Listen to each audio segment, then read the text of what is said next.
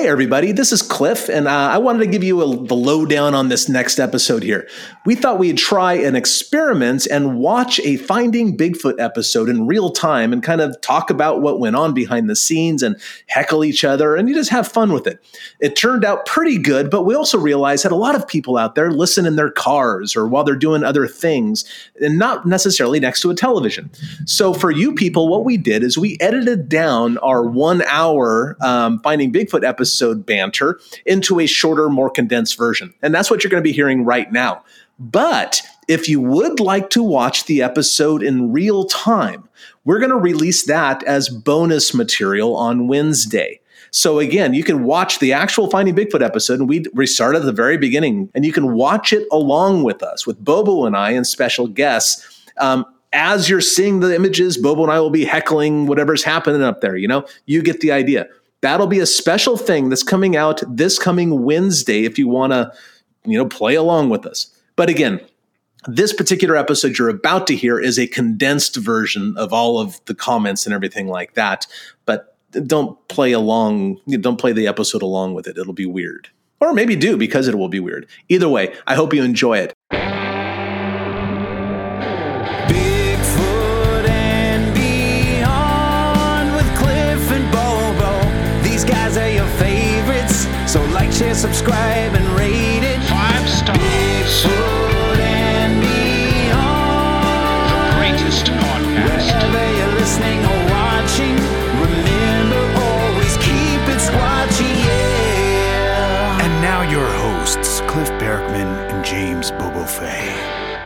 Good afternoon, Bobo. How are you today? Fair to Midland. How are you, Cliff? At least that. At least that. Um, things are going pretty well, I think, for the most part. Again, I'm at the North American Bigfoot Center right now, um, and people are coming in. I mean, it's it's slowed down a little bit, of course. You know, it's not tourist season any longer, but um, people are still coming in, at least on the weekends. I'm very thankful for that. Yeah, um, been out in the woods a few times. Started a, a long term recording project on a witness's property. Um, our, our museum members are going to be privy to those findings. Um, so that's kind of cool. And uh, some recent sightings have been exploring. There, man, there's always something going on, man. Right on. Yeah, I went with the Bluff Creek project. Went up and was doing final measurements for the verifying the PG film subject size. Uh, those guys have been clearing out Bluff Creek, a couple acre site now for almost 10 years, trying to determine the, uh, you know, authenticate the background items that are still there, like trees and stumps and such. And uh, I didn't actually do any of the physical work. I was more of moral support. right, you're a supervisor. Yeah, but we got well. I was supposed to be the stand-in guy for the Bigfoot, you know, to do it because I did the walk back when we did it ten years ago. So they wanted the same, the same, same guy, and but it rained. So we got rained out that Sunday, and then Danny Perez and uh, Rowdy had their uh, K100, this the old 1960s Kodak camera they used to film the PG film. They didn't they didn't dare risk get those wet because they're really hard to get and they're expensive. So we had to postpone. But then I had a doctor's appointment I couldn't miss, so I had to leave that night. But man, it was sketchy. That was one of the gnarliest drives ever coming out of. If I didn't have four wheel drive, dude, I would not be here. I would have slid off one of those I, snow and ice storm up there that's a dangerous place. Any anybody can get lost there, and if you're foolish about it, you're going to die.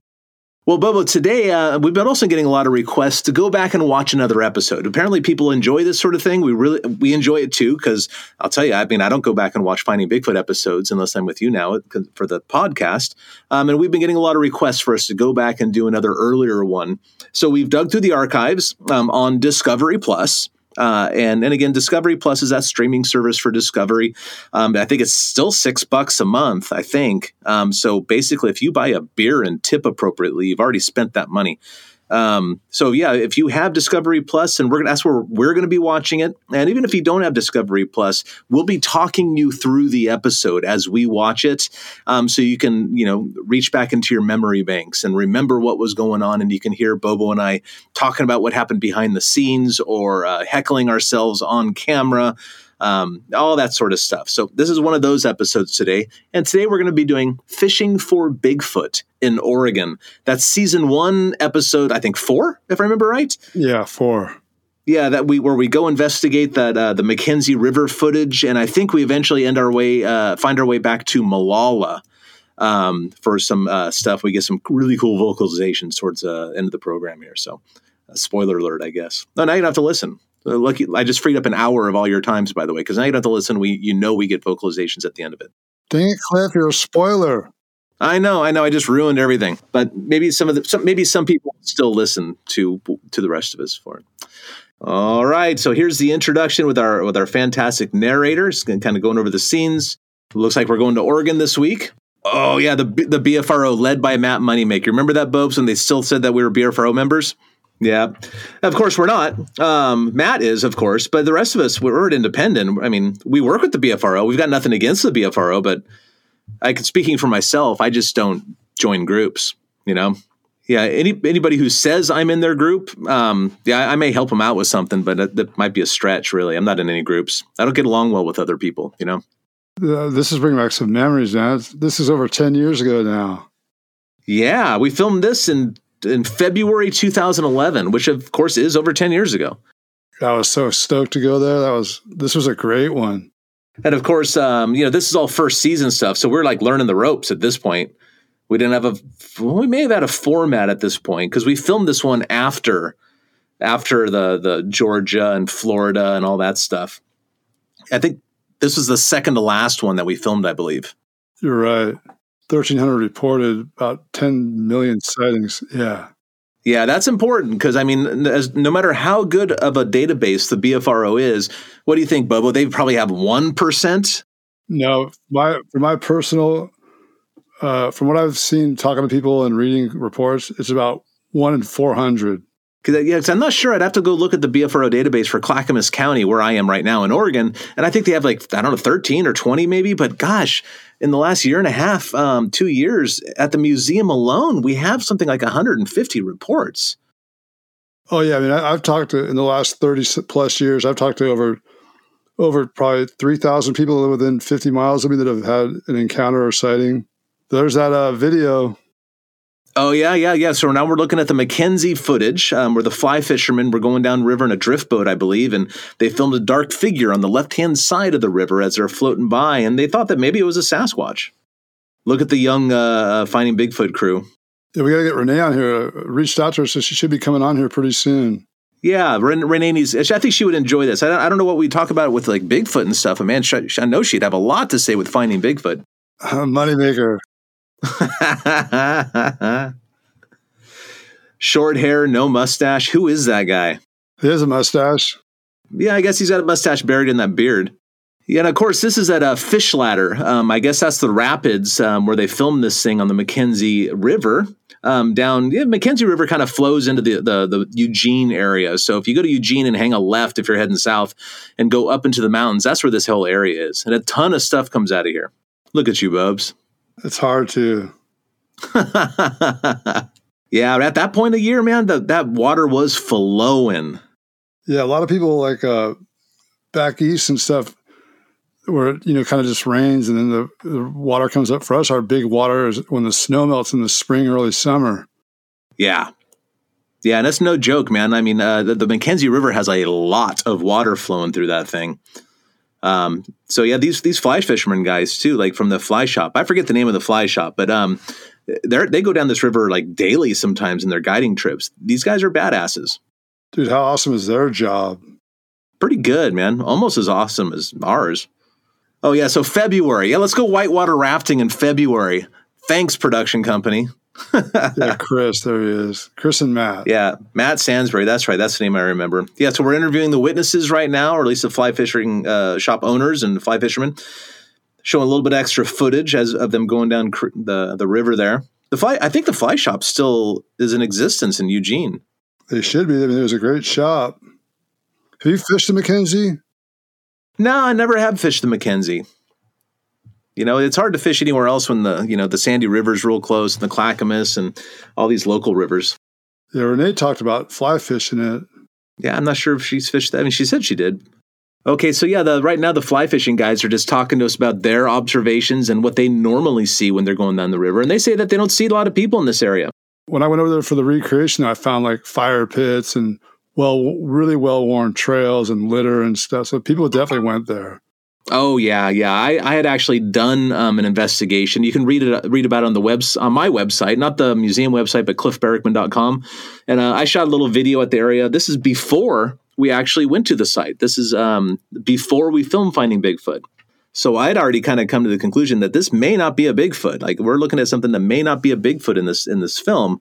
And then they asked me to do the the episode about the film, and I go, well, I've already come to my own conclusions, and they, they didn't seem to mind. So we got to go do it again. But I thought this was a great opportunity because I knew they were going to put us down the river in a raft where we can take photographs from the same position or real close. Because when I was there in the summer, um, I had to I had to get out there uh, with waders. My friend Will got out there with raider, waders, and we took shots as close as we could, but we couldn't get to the deep part of the water where the actual footage was taken. I was pretty stoked I didn't have to get in the raft that day. I bet. I bet. I was I was kind of excited to get in, but that excitement did not last long. Um, shortly after I got into the raft in the full dry suit and all that other stuff, I couldn't feel anything, let alone excitement. Remember, like the biggest helmets they had was like medium large, and Moneymaker's head was just squished. Oh yeah, yeah. When my, my head was, you know, I've got a big noggin, man, so my head was squeezed in there too. I just remember Moneymaker like I just remember them like having to force it on, like it was like a struggle to get it on. And he's like, I was totally in pain, uncomfortable, just hating it. Oh man, that was looking at this, it was so unpleasant to be in there. yeah, so a lot of shots uh, going down the river there, and it was so hard to even talk at that. I mean, towards the end of the float, man, I could I could barely speak. I was so cold. You know, you get so cold, your brain freezes up, and for me, that could be like fifty degrees. The air was like mid twenties that day, high twenties or something. oh yeah, I just froze. You have to do a size comparison if you have a video. If you with you know known fixed points, you can get in there. It's so important. And if you can use the same camera, that's even better because focal point changes everything. The focal point of the lens. There's Bobo being the Bigfoot. Look at that, perfect. Perfect again, Bobo. Stand there and look big.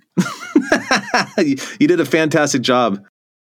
Stand there and look like a primitive ape man. Got it. Yeah, it was pretty sketchy. Like Bobo just asked me, of course, on camera, like, uh, how was it holding the camera? It's like, well, I was doing the best job I could, but, but you know, like you're in the water. You know, the last thing I wanted was to go in that water. So, and I, and of course, I've got control issues, so I'm looking and make sure we're not going to hit any rocks and all that sort of stuff. And it was it was gnarly. That was a, a heck of a way to start the the the, the fighting Bigfoot show, doing sketchy stuff in the middle of winter. Yeah, yeah. So the creature or the figure was about six six and a half feet. Yeah, I think later uh, analysis of this footage um, showed that the thing that whatever that dark figure is, it seems to be a person wearing a hat. It's just bad lighting, it seems. So I, I'm strongly inclined to think that this is actually just a dude on the side of the river, especially after after going there and finding there's a campsite there with a parking area. You know, you can pull off. There are fire pits, like you were saying. Was, I mean, looks, you can see like he's wearing a backpack or something. Or there's a jacket line. His arms are too short. I'm inclined to think that is not a Bigfoot. I know the fly fisherman guys; they wanted it to be one, but I don't. I don't think it is. Well, okay, Matt's saying that even though this, whether or not the figure is a Sasquatch, there are still sightings in the area, and he's absolutely correct. A ton of stuff happens up the McKenzie River. I did a speaking event last year, and I think the year before up at McKenzie Bridge, which, and of course, that whole community got burnt out last year with the fires, unfortunately. But um, yeah, it's terrible. But those, I got ten sightings probably from doing those two jobs. It is a great area, though. I've really, I've always really liked the McKenzie. So beautiful there, man. It was pretty that night, although it was pretty cold. Yeah, so Bobo now, is- for the people at home, are- is, is explaining how he's had a lot of good luck in storms because uh, Sasquatches use the, the, the sound as cover to approach closely. Can you tell us a little bit more about that, Bobes? Uh, in the redwoods mostly, but yeah, I mean, when the you know, the big drops coming down, especially in those trees like two, three hundred feet tall, those drops coming down get a lot of momentum and get pretty big. So you, they, you hear, then all of a sudden you hear snapping like branches breaking. When it got heavier, like or the wind picked up and the really got loud, you'd hear them come in. Then there's that one we did in uh, Tahoe area, Sierra Nevadas, where we had that raging storm. We had a we had a uh, good calls come up to us, and then West Virginia we had calls in that storm. Yeah, I would think the Sasquatches are very aware of the sounds around them, especially since I don't know, Bubs, if you've noticed this as well. But um, over the years, it seems to me that Sasquatches like to hang out in areas that are just deadly quiet so they can keep track of everything that's going on in the area, right? Um, so they would have to notice the opposite and realize the advantage that gives them for moving around, where they don't have to be as careful, um, remaining completely silent at all times. Especially if there's like a loud river or creek, they'll definitely use that. There's a cliff warming up. Yeah, my high shrieky shrill thing. I haven't heard you do that one in years. It's been a while. And of course, at this point, the show was still new, and everybody was just going like, "What are these idiots doing?" Oh, I think there still are a lot of people. Probably. Stay tuned for more Bigfoot and Beyond with Cliff and Bobo. We'll be right back after these messages.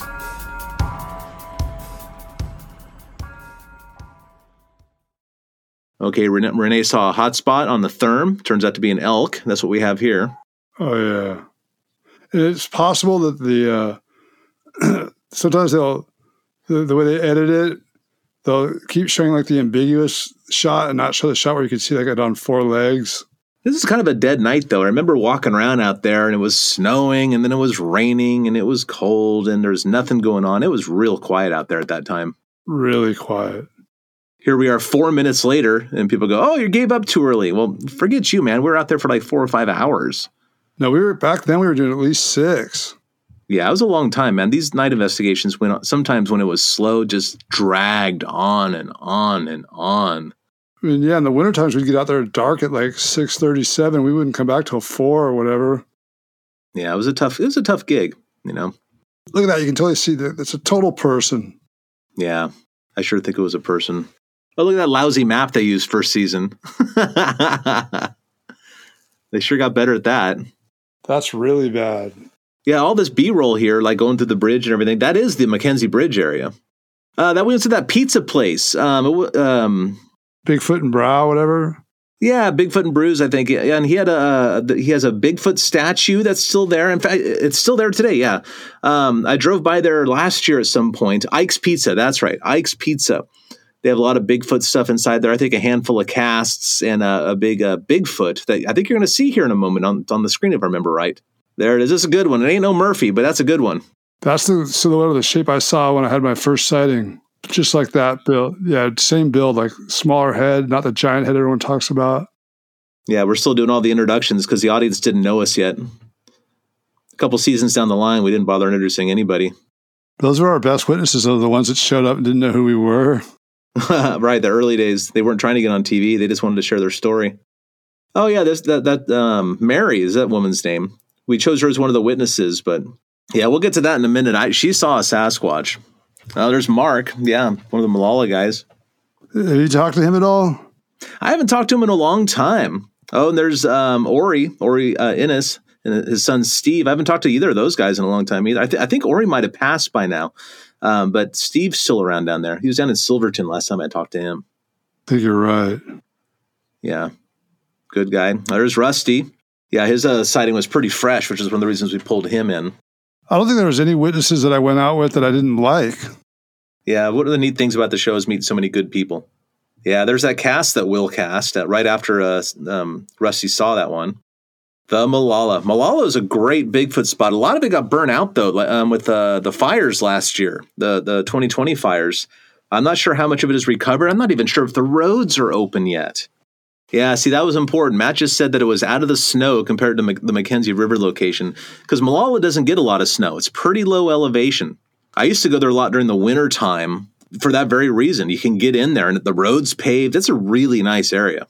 You know, what's funny is Paul Graves says where he's out up in out of Wenatchee up there in the backside of the Cascades, he said they stay above the snow line where he's at. Really? Yeah. See, I don't see. I don't see any reason they'd want to be in the snow like there. I know that uh, Paul's saying is I think cover, and he has talks a lot about the cover. But man, there's so much less food. So, yeah, but Paul might be right. He knows his area well. So who am I to say? Once it gets really cold, any meat they kill is not going to spoil. Like the summer, they could have a elk kill last them weeks and weeks. That's true. But I've also heard about them struggling to eat frozen meat from New Mexico. Some of the uh, some of the Navajos are telling me about that. Yeah, they said yeah they observed them um, with a frozen carcass, and they couldn't really do much with it. like a meat sickle. Here's Mary. Ma- Mary actually is a witness that I investigated her sighting the next day, I believe, after she saw it. Certainly within two days, three days maybe at the most. But um, I, uh, I got called into her report. I met her out at the scene. Um, and I know that Renee didn't think that an animal would behave like that. I think Matt had some doubts about Mary's report too. But I was there, man. I saw the footprints in the ground. Um, I went up in and was wading through the uh, the the the Devil's Club to get to the footprints. I mean, something passed through there that left 16 inch footprints. So I, I disagree with Matt and Renee on this one strongly. Is that Chris Minier right there? Sure is.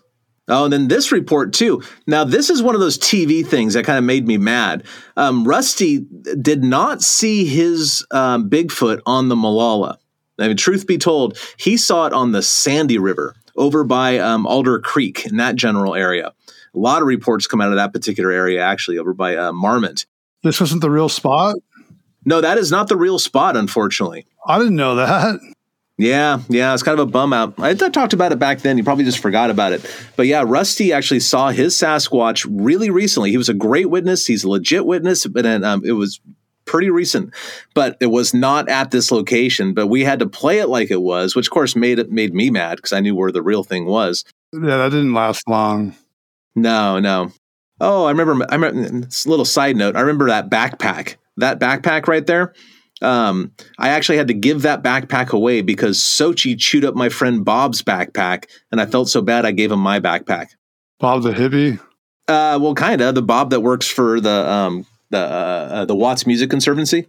He works at um, Flea from Red Hot the Red Hot Chili Peppers band. You know, Flea and um, Norby and all those guys from um, Fishbone. They have a music school for inner city kids, and uh, Bob is the director of it. Oh, cool. Yeah, the Watts Conservancy of Music, I think is what it's called. But anyway, that's where my backpack is now. A lot of stuff comes out of where Rus- Rusty saw that Sasquatch. Tons of stuff. I love that when you see the redneck guys with their cam, all their camo on, and they got a gold chain, like hip hop style. okay, so now we're back with Renee and Matt at Mary's sighting location. I think she was pretty upset, wasn't she, that she thought they didn't believe her? Yeah, she was insulted because I, I went out there and I found she saw the footprints that I pointed. She didn't didn't know where they were, but I pointed out, "Look at this! Look at this!" She goes, "Oh yeah, look at that!" And um, yeah, it just ran down that hill, and she may not have had the best description. You know, maybe they thought she was shady for some reason. I think she's great, but um, I thought, look, look at him. He's suspicious. Matt is, of course, saying that uh, the the idea of this thing running down and then running along the road is they they don't do that. Well, they do that sometimes. Yeah, the bouncing. That, yeah, I mean, most locomotion descriptions of them moving is smooth with the head not bobbing. Yeah, well, I think that's a Mary issue more than anything else. I don't think it's a Sasquatch issue. I think it's a Mary issue of the way she's describing it and what she remembers. And again, I, I, I was there literally within a few days of when Mary saw this. There were footprints in the ground on both sides of the road, right where she said they ran. I'm afraid in this case, Matt and Renee are wrong. Um, I'm completely confident she saw a Sasquatch because I tracked it. And again, I have a write up on that. It's called uh, Road Crossing in Molalla. Look at cliffbarackman.com under research. Check it out. See what you think. I remember Max saying, I'm sure she was partying and just hallucinated it. Yeah, I don't think so. She's driving. No, I, I, I talked to her at the meeting. I thought she was legit. Yeah. Yeah. And again, the footprints were in the ground that she did not find. I found them. Yeah, I think I didn't know about that being not the right spot till afterwards. Yeah. Well, TV, you know, it, it, the general rules if, if it's on television, don't believe it until you have a reason to believe it. If I said, don't tell Bobo, he'll flip out. At that point, you might have. You picked up one of the producers above your head and threw him in the river or something. It came close. Oh, yeah, it came close a couple times. But yeah, so we're we're kind of recreating the eye shine here. But again, all this stuff happened over at Alder Creek on the Sandy River. How far away were they in, in at the Alder Creek spot? Like from like is it the same distance I was from them at this route? Yeah, yeah. The Sandy's about the same size in both spots. The Sandy and the Molalla are about the same size river in general. But of course, you know, over at that Alder Creek place, um, so many places, so many Bigfoot things happen at that location because there's a saddle that leads over into Bull Run watershed right there all the animals move through there. I got a report just a couple uh, three weeks ago. I got a report. A woman was in here who lives over in that area, and she saw a Sasquatch walk through her yard like at four in the morning one morning, spitting distance from where uh, Rusty saw this thing. That's when I still used to wear Carhartt for like rain and snow and stuff. I looked back on that. I thought I was like, yeah, these guys wearing Gore-Tex. What a bunch of wussies. And when I finally got a down jacket after seven years with you guys, last two seasons out of down jacket. I was like, oh my god, what was I doing? You're, you're wearing your car. They cards look great. They're warm and everything, but you know, you and your fancy science with your down jackets. Exactly. Oh yeah. Oh yeah. The rabbit bun bun. Yeah, yeah, we're talking about we're talking about Steve and Ori Innes right now, and their friend Mark, um, and, and, they had a ton of activity throughout the '90s in Molalla because, like, a couple of them, like I'll, I'll say homeless, although that may houseless, although that may not be the right term, because they're kind of out there. You know, they're just camping out there because they were in between places and they didn't seem to mind so much. They bought nice RVs, remember? Oh yeah, yeah. So they were just basically camping as, as an address for a while. And at, at this time, before Molalla became like a scenic river corridor, um, they had a two week limit on where you can stay. And these guys had a, a place that is now called the Bigfoot campsite, although the, you can't get to it now. Um, there's a bunch of giant rocks at the location, stop anyone from driving in there. But it's about I don't know, maybe a mile short of the bridge, right at the base of the um, the Table Rock Wilderness area. On the right hand side, these big rocks stop you from driving in there. And like Mark would be there for two weeks and Steve would be somewhere else. Then after two weeks, when they had to move, they would just switch camps. So there was somebody occupying this location all the time. Um, and they started seeing Sasquatches, and the Bigfoots didn't seem to mind for the most part. Um, they found footprints, lots of good sightings came out of there, neat vocalizations really the the mid late 90s was, was the heyday of the Molalla Bigfoot scene because people were there all the time. I think it was a heyday right this time too. Well, no one's working at it. And it's all shut down. No one can get in right now. Yeah, and Ori too. Ori saw yeah, he saw some interesting things out there. Ori was oh wait, Bigfoot Files. Former Oregon Governor Ted Kulongoski tried to pass a law in 1977 that would make it illegal to what? A. Falsely report a Bigfoot sighting. B. Harass a Bigfoot. Or C. Make Bigfoot howls after 10 p.m. A. I think it's B. We'll see. B. I got it. Harass a Bigfoot. Yeah, he tried to pass a bill. It didn't pass. It didn't go through. But um, he did actually try to do that. So. What was it like April Fool's Day or something? I don't think so. I don't think so in this case. Maybe it was. I don't really know. In the museum here, we're going to do something where Bigfoot and the law kind of meet, you know. So I, I, need to dig that up and find out a little bit more about it. Right. But you know, Ori there, um, the father, he actually saw a Sasquatch clapping one time. He's one of my three data points for Bigfoot's probably making or possibly making uh, knocking noises by clapping. What was that story again? He was I can't remember. He was in a, his RV, I think, at one of these spots, probably the Bigfoot campsite, and he heard, you know, knocking at like pop, pop, like outside, and he goes, "What is that? What is that?" And like he looked out the window, and I don't, maybe he didn't see anything when he looked out the window, maybe he did. I can't remember how, the order, but then he looked out the door, and he and there was a Sasquatch squatting down I guess near his trailer. Maybe he looked over it through the window, or maybe I'm getting the story wrong. But nonetheless, he looked out and he saw a Sasquatch squatting down and bringing his arms together, just like pop, pop, like banging and then like clapping um, once every you know periodic piece of time. So yeah, he observed a Sasquatch clapping, making those knocking noises. Bun Bun, we had a soul connection. I was so mad when that producer sent it back to the pet store. I'm like, I told you I was going to take her home. And she sent her back, and then I went to go pick her up. when We got the day off, and they'd already sold her. Yeah, and for our people who are not watching along with us but listening, Bun Bun is the rabbit that we used. Um, we put a rabbit in a cage with glow sticks on it, trying to attract a Sasquatch in. Now, of course, the rabbit was in, not in danger. We actually got grief about this. Um, people were saying that we were being cruel to animals and all this sort of stuff, but I'm not sure that even. I think if a Sasquatch came in, maybe that would be cruel. But Bun Bun was well taken care of. We were never more than say hundred yards away from Bun Bun, and really, with all the lights and everything, how, how's a Bigfoot going to sneak by us and get that thing? And if it did, it'd be worth it. Bun Bun was ready to dive on that sword for science advancement. Well, aren't we all though? Aren't we all? And of course, Bobo took a affinity to the rabbit. Bobo named it Bun Bun. Makes sense. Paul Graves has a song about it. Oh, yeah, that's right. I forgot about that. Okay, so it looks like the, the the lights on the rabbit cage are being moved around a bit. Maybe Bo- Bun Bun is just shifting his weight inside the cage, or maybe something else is going on. I wasn't sure what was going on that night. Okay, so the glow sticks are moving under the cage. Where Thurman, we don't see anything in there. It was weird. So yeah, it's just more uh, OTF stuff on the fly is what that's uh, uh, uh, an abbreviation for. I thought we had one coming in, maybe. It's a good area. It wasn't far from there that we got vocalizations a few nights later. Oh yeah, we got a knock. I forgot about that. No. yeah. So yeah, we're asking, did you guys do a knock? And of course, Matt's answer was no. He used to always do that Lenny and Squiggy from the Laverne and Shirley. Hello. Yeah, he's a funny guy. Okay, yeah. So Bobo did not get to keep Bun Bun, unfortunately. Okay, yeah. So we got a hit basically that night. Uh, there might have been a Sasquatch nearby, so we came back another night. I don't know if it was the next night or what. I don't remember. That was a few nights. with a sound system. And then um, Matt and I went up on the ledge there. Here we are. Here we are setting up our sound system here, 500 watts worth of it.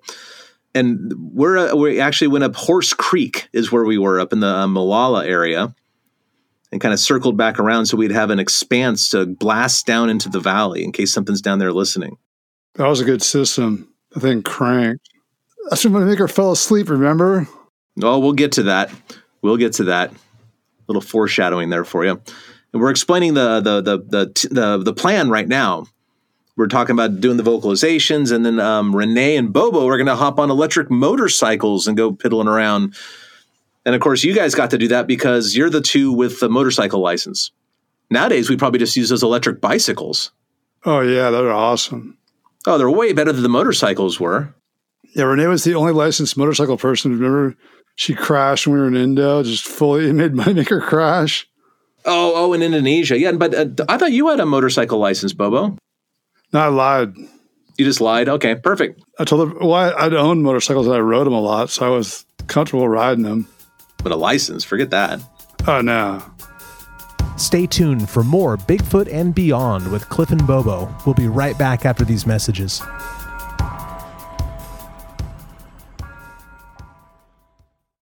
Yes, if people don't know, Ranae's father was a semi well known daredevil that had one of the most insane motorcycle wrecks of all time, jumping buses or cars or something. Cars.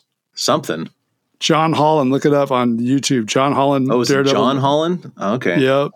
Yeah, her dad was a famous motocross guy in the in the in the era of Evel Knievel. You know, He was the poor man's Evel Knievel. I suppose. Yeah, the South Dakota Evel Knievel.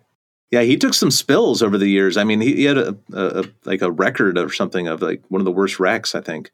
Yeah, that's the one where he jumped the cars and he wrecked like five vehicles with his body. Oh, geez. Now this is interesting. We actually weren't blasting. Didn't we? Didn't we blast Ori's thing, or didn't work? Is that right? Ori had a vocalization, and this is the Ohio howl that Matt recorded. And then it started warming up, like the clouds came in and it started getting hot. We were walking around everywhere. I was taking off my jacket and all that. And I set the parabolic down. And oh no, we got a call from the network in New York saying, emergency, emergency. One of your cameras isn't working. We got all this footage with no sound on one of the cameras. And it was a camera with my team. So we had to stop, pull the tapes out. Everything shut down, shut down sound. I'm, I hate to interrupt, but the vocalizations are going right now, Bobo. Okay, yeah. So the vocalizations are going off right now. You know, it's, it's funny. I was on top of the hill. Matt had sat down for a few minutes and actually fell asleep when the vocalizations were going. And Hamill was up there with us, so he he grabbed it and we filmed it and everything. So we got some reactions and everything. Uh, but yeah, we got awesome vocalizations recorded. And then, of course, we're trying to figure out where you guys were and try to triangulate and stuff and get down the hill and uh, get as close as we can to these things. we heard the best vocalizations I heard in the whole show that night, and all the all our gear was turned off for like five minutes, and that's when it happened. Well, we got it all. Luckily, actually, the, the I got the recorder. Uh, I got the recording on my recorder, and you can hear it again. I, I feel like I'm plugging my website too much. Sorry, guys, but if you want to hear it, go to my website cliffbarackman.com and look for the Horse Creek vocalizations. But it didn't sound anything like what we heard in person. No, they never do, man. The the recordings just never sound like they do with your own ears. Oh gosh, we're looking. So we're going off into the woods now. it Looks like to try to get closer to where the sounds came from. Oh, then you see this uh, warm spot on the ground. I forgot about that. Did you pee there? No, All right. So yeah, you're talking about how you've seen lots of urine in a therm, Bobes. Well, so have you. That's true. That's true. But uh, I'm telling you, looking at you in the, on these uh, interviews, man, your hair was quite curly, Bobo. Yeah, natural. Kind of like like lo, you know Lord Fauntleroy, sort of like curly. That's when HMP used to do my hair for me. Heavy metal Pat. Yep. Yeah, Here's my hair sensei. You definitely took some you took some time for your hair, and it paid off, I'd say too, in the long run. Yeah. Yeah. All right. So now we're trying. I remember this. We were walking towards each other on the road from about a mile or two apart, um, trying to get one to come in close. And spoiler alert, we failed. I thought for sure we were going to get him that night. I was positive. Yeah, there were a couple times over the years I thought we were going to get him for sure on camera. Got to hit on a therm, see what's going on. Oh, that's us coming up, isn't it? Yeah. Ranae was a good hiker. Oh, yeah. Well, back then, I, I actually I could, I could go all night back then too. And Moneymaker, Moneymaker shocks everyone because he's kind of a little bit plumper, but he can hike for all night, no problem. Okay. So this is kind of the, uh, is this the final thing? I think it is, where we're getting together and saying, yep, we tried and didn't. If I was holding the parabolic in the right direction when it happened, we would have got the best, some of the best calls ever. Oh, look, this is audio from Cliff's digital recorder. They gave me credit for it. That's nice of them. Because those calls were way closer to us than you guys. We heard them way louder. Oh yeah, yeah. Luck, but we had some elevation too, so that helped us. All right, so there we go. That's the end of the episode. There, finding Bigfoot, the Oregon episode, the very very first Oregon episode here. All right, so yeah, but Bubba, do you have any uh, any thoughts on the episode there? Just utter frustration How so? that we didn't get what we uh, we didn't get what I heard. Uh, well, you know, we have 99 more episodes to be frustrated through. Then, That was the first. that was the first of the of the curse of Bigfoot um, episode we had. It was the fourth one where like we had s- set the equipment down, and then sure enough, that's when the the call happens. Oh, I, I have to say that is a completely inaccurate st- statement. I'm sorry, Bobes, for interrupt for uh, disagreeing with you. But what about the very, very first night investigation in North Carolina when the cameras weren't running and we had a Bigfoot there? Oh God! Okay, you're exactly right. That was Yeah, I that was way- apologize way for worse. correcting you, but yeah, That was that was the that was the most egregious one of all. absolutely, absolutely. Um, but I thought it was a pretty good episode. It was a little frustrating just because I knew that we had to kind of fake the place where that encounter happened when um, Rusty's encounter did not happen on the Molalla River. It happened over on the Sandy River by Alder Creek. Um, I heard this thing too. I can't find. Uh, I can't find the the actual source, um, and I've asked the person who told me this, and I think they're unsure too. So this may not be true, but I have heard that Alder Creek over there on Highway 26, going up towards Mount Hood, um, on old maps, uh, it is supposedly called Ape Crossing. Now I don't I don't know if it's yeah uh, that's what I heard, um, but I don't know if that's true or not, and I can't find the primary source at this point. You know, um, I've asked the investigator that told me that, and he said he saw it somewhere or another, and uh, you know, so basically it might just be a rumor. It might just be a rumor, but certainly there's enough Sasquatch stuff in that area that it's- it's a very you know possible rumor. Um, it's certainly worthy of looking into. I love hearing those old like name places name because there's there's a there's there's obviously those lists people have compiled having you know names of ape, devil, monkey, gorilla, you know creek, whatever, gorilla creek or ape canyon. But there was the one called in Mendocino on Branscomb Road. Back in the 30s and 40s, the loggers called it the ape taking station. And it was a big stump where they'd put food out for the apes that would come in. Really, Yep. that's cool.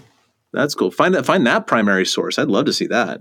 Yeah, the guy that drywall Mike was the guy that told told us about it because he had a crazy encounter there. Like he got he got scared daylights out of him. He uh him and his buddy were deer hunting. They camped in there. This thing he said they thought it was a demon or something because it ran so fast it, it screamed so ungodly and it would circle their camp at a, like faster than a horse could run by way faster than a horse could run but through steep rugged terrain with you know trees and bushes and shrubs and they could just hear everything breaking and they said when they finally saw it it was only like six five six six something like that but four five hundred pounds just one of those super broad ones Wow. You know, that reminded me of a story that uh, um, uh, Steve Innes, uh, gentleman who was in this last episode we watched, um, he told me about, about when he was at the Bigfoot campground alone, because he spent a lot of time there alone. He's pretty much living there for a while. Um, and I guess he had this, he was sitting in a chair and he, he saw like a little one peek out from behind the tree. And I say little one, like four or five feet, if I remember correctly. And I haven't heard this story for a long time, so I may have some of the details incorrect, but you'll get the gist. And he saw a little one peek, peek out from behind the tree, and he figures, well, I'm go- I'm going to run at it because he hadn't done that yet. You know, I'm going to run at this thing. So he got up and kind of sprinted towards it. And then when he got to where it was, it wasn't there. And he looked around and he saw it on the other side of camp, peeking at it from behind a tree.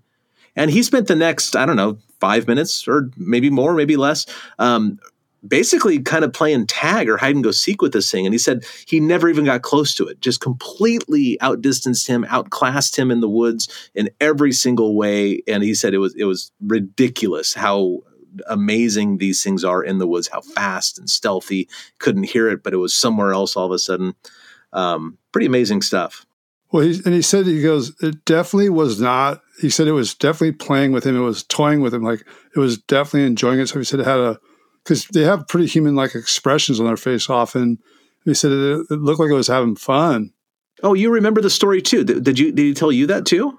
Must be at the same yeah. time. Okay, cool, cool. I wasn't sure if that was one of our conversations on the phone or if that's something he told us in um, while filming. So I'm glad you remembered that just to verify that. Cool. He told us off camera because then oh, Moneymaker thought he was lying. So that would not happen, you know. And it's like, yeah, it would. I, I've seen Monkey play with one before, and I've got other witnesses reports the small ones playing with toys, and some of them even interacting with children playing, you know. So it's totally believable. Yeah, I don't see any reason why that isn't you know something that a Sasquatch would do. I mean, it's, it's unlikely because Sasquatches are unlikely, but But all, all, all primates play, especially young ones. All mammals, really. it doesn't seem all that unreasonable to me. And you know, uh, really, it's hard to put Sasquatches into the um, they would or wouldn't do this sort of thing. You know, they're weird animals, man. They do all sorts of crazy stuff. Yeah, I remember that. That was that was that was one of my favorite uh, stretches of finding Bigfoot. Man, when we went to Oregon and then up to uh, Washington with the, the wizard Randy up to uh, the Star Mountain. Yeah, Silver Star Mountain. Yeah, that's that would be the next episode. Maybe we should visit that one next. I think so. Yeah, yeah. We have. We, I don't think we've had Randy on as a guest, have we? No, we haven't. Yeah, he's not the most computer savvy guy though, so he, that may be something that we do in person. And I think he's actually moved up in the on the peninsula now too. So Oh, he did. I think so. Yeah, Lucky. yeah. He's a good, lucky guy in a good spot. Cool, Cliff. Well, I guess that was fun. Yeah, I, it was kind of a blast from the past. Seeing like, and it's at this point I can speaking for myself again, Bobs. Um, at this point, I enjoy the Finding Bigfoots uh, kind of a lot because I don't relate to that being me. Right. It's been so long now. It's like I'm just watching TV with these other weirdos. oh yeah, it's because at the time I was just so frustrated. Like, we're not doing this. Like, why are we staying in hotels? Why aren't we all sleeping outside every night, recording audio twenty four hours a day? Like, I don't get it. And I was just so aggravated the whole time. But uh, you look back on it now, it's like, all you remember is like, oh, we had such a good time. It was beautiful. Like, oh, it was cold, no biggie. But at the time, you're like, I've been cold for a week, wet for a week. This sucks, you know. Well, I hope everybody enjoyed uh, going back into the archives with us today and watching that uh, Finding Bigfoot episode from Oregon from the first season. Um, and, you know, tell us what you like. If you like this sort of thing, write to us. Go to Bigfoot and Beyond podcast.com, hit that contact button and give us some feedback. What do you like? What do you not like? Um, and although go easy on us on that one, we're doing the best we can for you. Um, and of course, we also do the Q and A episodes about once a month or so. If you have a question for Bobo and I about about any of the episodes, the Oregon one or any of the other ones that you've seen, again, Bigfoot and Beyond podcast.com, hit that contact button, and then ask us whatever you want. If there's a certain guest you th- think would be fantastic, ask us. Talk to us. Um, we're we're accessible. In other words, we're here for you. We're having fun doing this, and we want you to be involved somehow. So um, don't be a stranger. Reach out to us, and of course, you can follow us on Twitter and Facebook and Instagram and anywhere else that you enjoy doing social media stuff. So all that stuff exists too.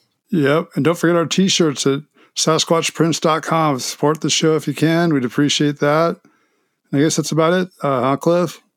I think so, Bubs. I guess I'll, uh, we'll have to put this away for a week and uh, come back then and see what else has been new. Cool. Right on, folks. Well, thanks for watching and listening with us. Send in those comments. And until next week, keep it squatchy.